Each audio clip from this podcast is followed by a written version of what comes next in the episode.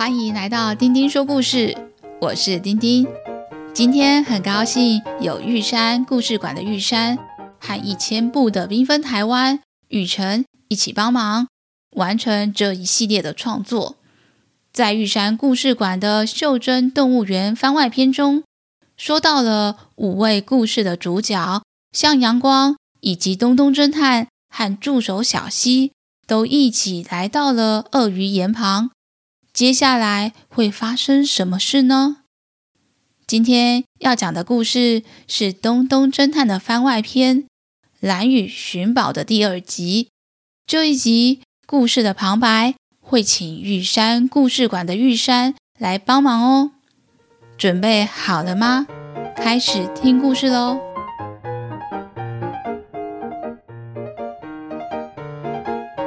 小溪依照东东的吩咐，走到鳄鱼岩的左边来找线索。碰到了向阳光他们，他用训练有素的侦探眼睛，很快地扫描了一下三人。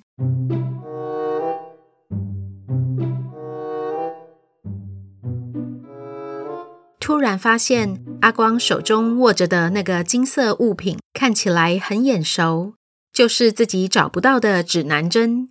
他忍不住脱口而出：“啊，那是我的藏宝图，还给我！”阿光被这突如其来的叫喊弄得有点莫名其妙，看着眼前这位凶巴巴的大姐姐，不甘示弱地说：“这哪是什么藏宝图啊？而且这上面有写你的名字吗？你为什么说这是你的？”小西被他这么一问，眼睛瞪得超大的，一时间居然答不上话来。倒是曼尼马上说。藏宝图？什么藏宝图？快给我看看！它一定可以指引我找到大宝藏。曼尼，这里没有什么藏宝图啦，只有你刚刚看过的这个指南针而已。小西不服气地说：“那才不是一般的指南针呢，它是货真价实的藏宝图，是我昨天在八代湾沉船的地方捡到的。快还给我，小偷！”哎。你怎么可以这样说阿光？你又没有办法证明这是你的。对啊，如果东西不是你的，但我们因为听信你说的话，把指南针交给你，那到时候真正的主人找不到，不是会很伤心吗？对对，千万不能交给他。藏宝图在我们手上。就注定是我可以得到大宝藏，嘿嘿嘿！我就知道你们三人是我的幸运星。曼尼大吼大叫的，让整个场面更加混乱。小希看着这三个固执且一直在对空气说话的小朋友，觉得莫名其妙又无可奈何，不知如何才能拿回藏宝图。当下真的是又急又气。倒是原本在鳄鱼岩另一边的东东侦探，在听到争执声之后，厘清了思路，探过头来说：“你们好，我是东东侦探，他是我的助手小西。这个指南针在你们捡到之前的主人，的确是小西哦。我们可以提出证明。我们知道它的盖子表面刻着是像太阳一样的图腾。”是像太阳放射光芒的样子。盖子打开是一个有 EWSN 和数字一到十二的指南针。向阳光看着眼前这个说话沉稳、很有自信的大哥哥，不由得想要相信他。曼妮急喊着：“这种欺负小孩的把戏，谁不会呀？向阳光，你们别相信他。”他一定是刚刚偷看到指南针上的花纹，然后正常人都知道指南针上面有英文字和数字啊，别被他骗了。东东侦探，我们很想相信你，但是我们的朋友曼尼，哦，他是一只鳄鱼，你可能看不到他。他说你在骗我们。别说我欺负小孩，你们看那个指南针可是都还没打开哦。我们就已经知道盖子里面刻的东西是什么了哦，里面刻了一只鳄鱼，还有一行十四个字的中文。阿光赶紧把指南针打开来看，果然发现小溪说的雕刻鳄鱼和一行中文，数了数，真的刚好就是十四个字。什么？藏宝图里面居然刻了鳄鱼？那我一定就是大宝藏的主人啦！嘿嘿嘿。听不到曼妮开心叫喊的东东，很理智的说：“如果我们不是前任的主人，你们觉得我们怎么可能会知道呢？”这下，向阳光三人总算是百分之百的相信小溪是指南针的主人了，于是便把指南针还给了他。哎呦，你们三个傻瓜！这下子宝藏要分给别人了啦！不过这个东东侦探看起来是蛮厉害的，说不定有他帮忙，我更容易找到大宝藏。嘿嘿嘿！所谓不打不相识，他们在鳄鱼岩旁介绍起了自己，还聊到为什么来到蓝屿。向阳光说他们是动物园管理员，正在执行送曼尼回家的任务。东东和小溪则是把他们如何来上潜水课，在八代湾捡到指南针的事情说了一遍。阿光听了之后羡慕不已：“哇，潜水捡到的也太酷了吧！我也好想要学水肺潜水哦。可是艾瑞克说我要再等两年。”嗯，因为潜水的装备比较重，的确要等长大一点。身体强壮一些会比较安全，不过在那之前可以先训练自己的体力啊。嗯，我已经开始练习了啊。对了，所以这个指南针真的是藏宝图吗？小溪马上说：“是啊，因为这个指南针里面写着对的时间、对的地点，闪亮宝藏出现。”上面还刻有好多彼此没有关联的图案，看起来就像是什么线索一样。依照我们当侦探多年的第六感，它一定是个藏宝图。哇，原来曼尼说的是真的，这里真的有大宝藏哎！是吧？是吧？你们总算是愿意相信我了。既然它是一个指南针，那我们是不是照着上面指的方向，就可以找到宝藏了。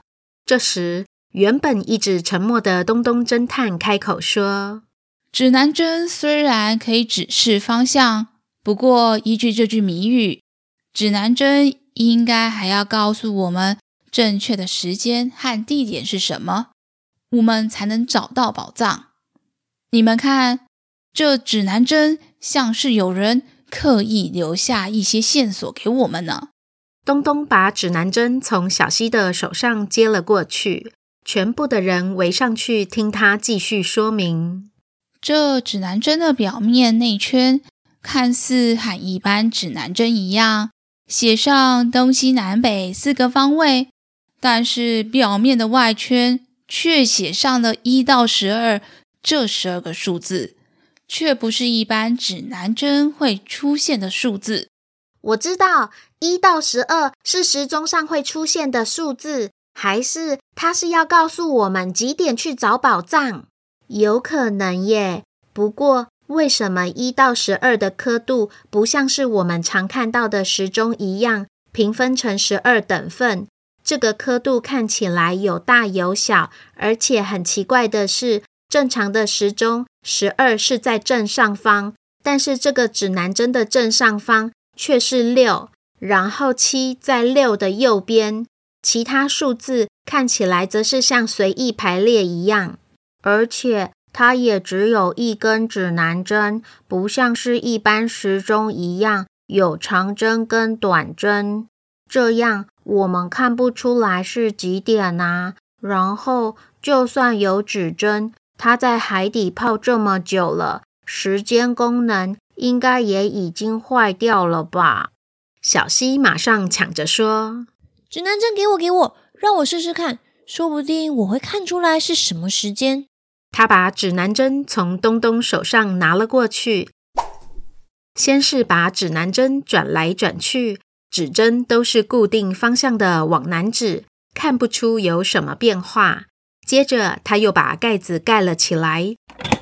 在手心中搓呀搓，搓呀搓的说：“嗯，这时间说不定是要加热才看得到。我看过很多解谜，都跟加热有关。看我的！”小溪觉得手心变热了，马上把指针打开来，却依旧没有发现任何变化。他失望地说：“怎么可能没效？”东东侦探跟小溪说：“你别心急，我们再仔细观察指南针上面的其他提示。你们看，这盖子里面还刻着一只鳄鱼和一个小小的太阳呢。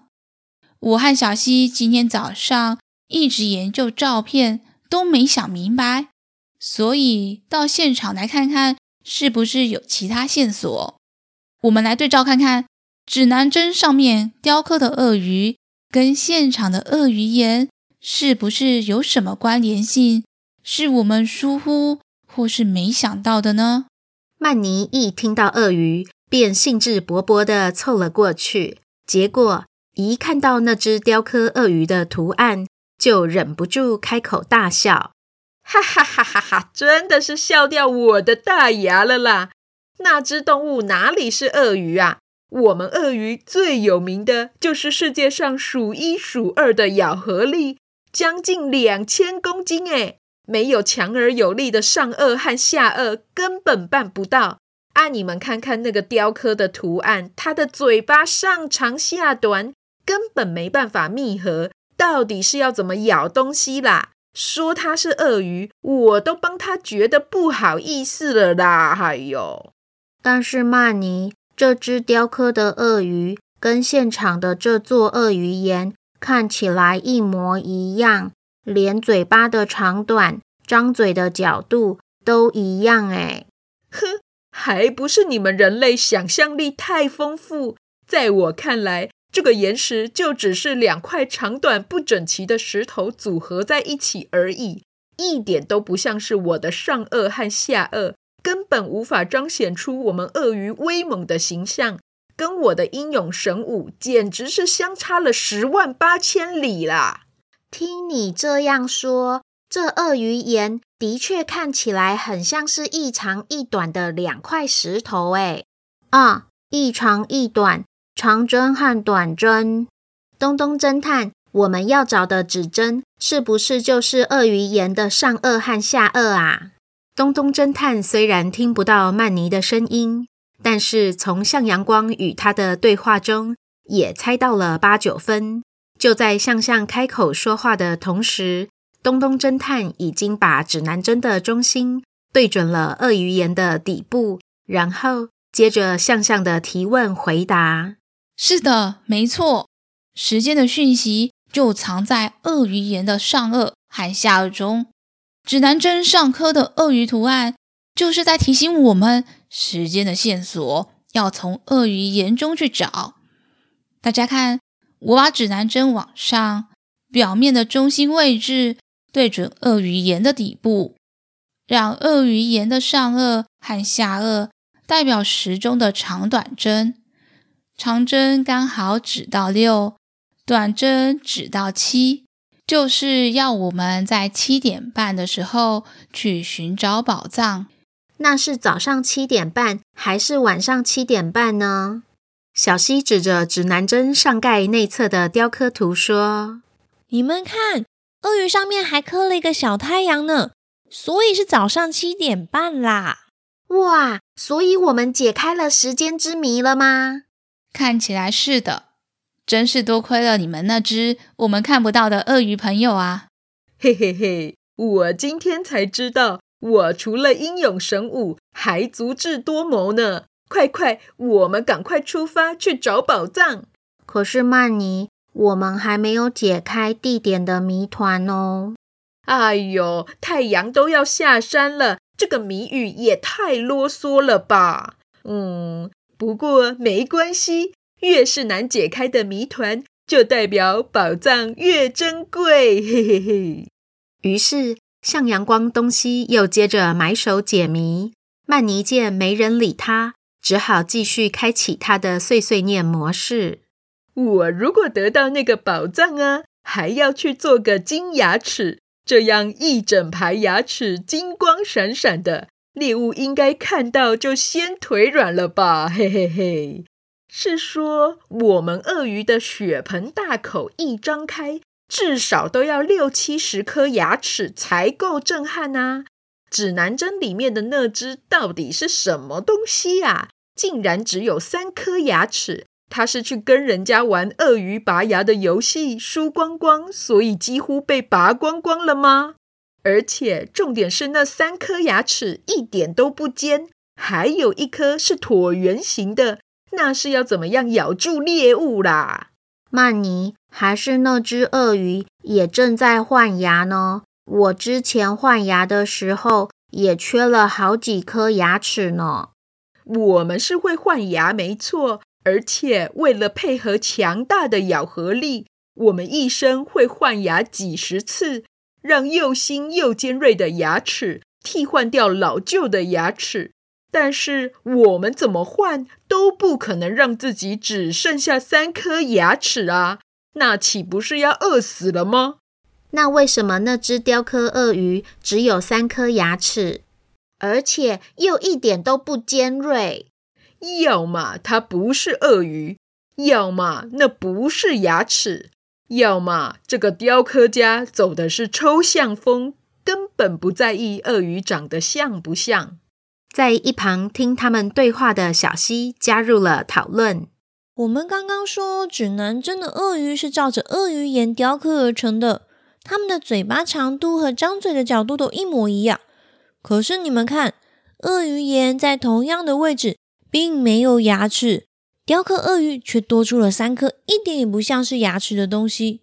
这是不是在暗示什么啊？东东侦探恍然大悟啊！我知道了，那不是牙齿，反而比较像蓝雨的靠背石。靠背石是什么啊？这个我在来之前有做功课，那是蓝雨人休息的地方。在蓝雨传统的地下屋前，常常会树立几颗石头当做靠背石，让家人朋友可以坐在那里休息聊天。难道藏宝图要我们去找这三颗靠背石吗？可是石头不是都长得很像吗？我们要怎么找？东东说：“虽然说石头都长得很像，但是每个房子前的靠背石组合会有不同的高矮和数量。我越说越觉得这三个靠背石的形状好像在哪里有看过。小西，你把我们在蓝屿的照片。”拿出来给我看看。小西得意的拿出相机，嘿嘿，我这个侦探助手可是相当可靠的。东东说有看过靠背时，照片里面一定有记录。果然找到了和雕刻鳄鱼嘴巴里形状和大小比例完全一样的三颗靠背石。小西开心的说：“嘿，好巧，这三个靠背石。”就在我们民宿旁边的地下屋前面呢，那是我们民宿老板的老家。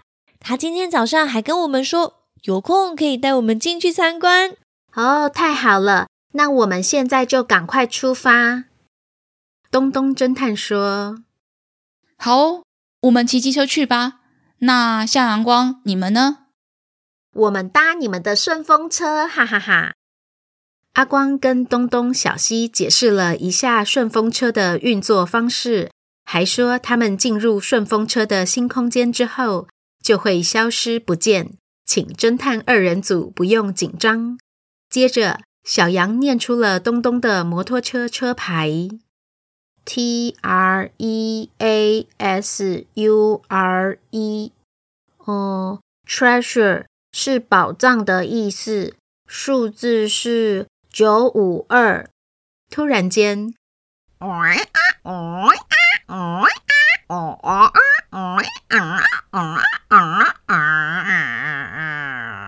那台摩托车的尾端长出了三个并排的座位，还有三顶安全帽。因为长出来的新空间是透明涂层，东东和小西自然都看不到。小羊他们带着曼妮坐进去之后。仿佛是隐形了一般，向向以刚刚商量好的暗号，朝摩托车的右侧地面丢出了三颗石头，代表他们三个人已经戴上安全帽坐好了。看到暗号的东东，就载着大家一起出发了。